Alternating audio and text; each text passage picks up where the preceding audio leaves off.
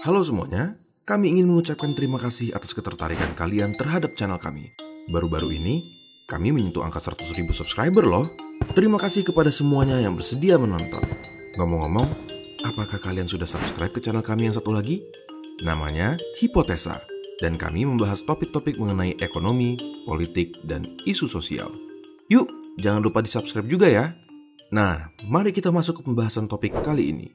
Apakah kalian pernah dengar yang namanya gas air mata? Di saat pembuatan gas air mata berkembang dan diciptakan sejak Perang Dunia pada tahun 1914, penelitian tentang mekanisme dan efek dari penggunaan gas air mata yang kurang membuat bahaya yang ditimbulkan dari gas air mata tidak diketahui secara mendalam. Penelitian kasus terbaru menyatakan bahwa zat dalam gas air mata berpotensi menyebabkan kerusakan pada jaringan paru-paru, kulit, dan mata.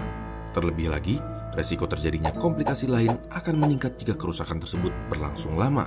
Namun, apakah semua itu benar?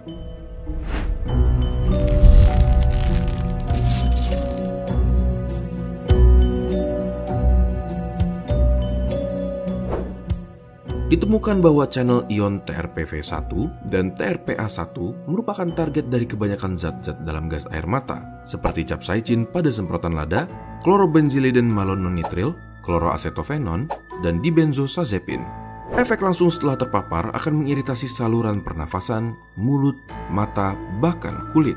Pada saluran pernafasan dan mulut dapat berupa batuk, sesak, peningkatan produksi air liur, dan rasa tersedak, mengi menyerupai asma, produksi dahak, bahkan sampai batuk berdarah. Pada mata akan terjadi peningkatan produksi air mata, kedutan, serta rasa gatal dan panas.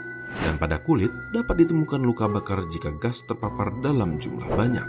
Terdapat laporan-laporan kasus di mana jika gas air mata dilepas di ruangan tertutup dengan waktu yang lama dan pada konsentrasi tinggi dapat mengakibatkan kematian yang kebanyakan disebabkan oleh kerusakan saluran nafas dan efek ledakan yang terjadi saat gas air mata disebarkan sehingga dapat melukai kepala dan mata.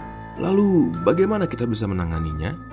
Evakuasi dari daerah yang terekspos dengan gas air mata harus cepatnya dilakukan untuk mencegah paparan yang lebih parah melepas baju dan aksesoris yang dapat mengandung partikel gas air mata juga dapat dilakukan.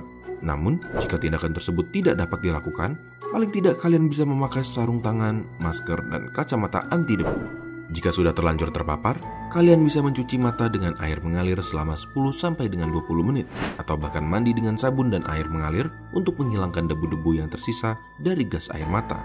Jika gejala saluran nafas dirasa tidak kunjung membaik, sebaiknya kalian segera meminta pertolongan ke fasilitas kesehatan terdekat agar pernafasan dapat dipantau dan diberikan penanganan yang tepat seperti bantuan oksigen dan lain-lainnya. Bagaimana? Apakah kalian sudah paham mengenai dampak dari gas air mata?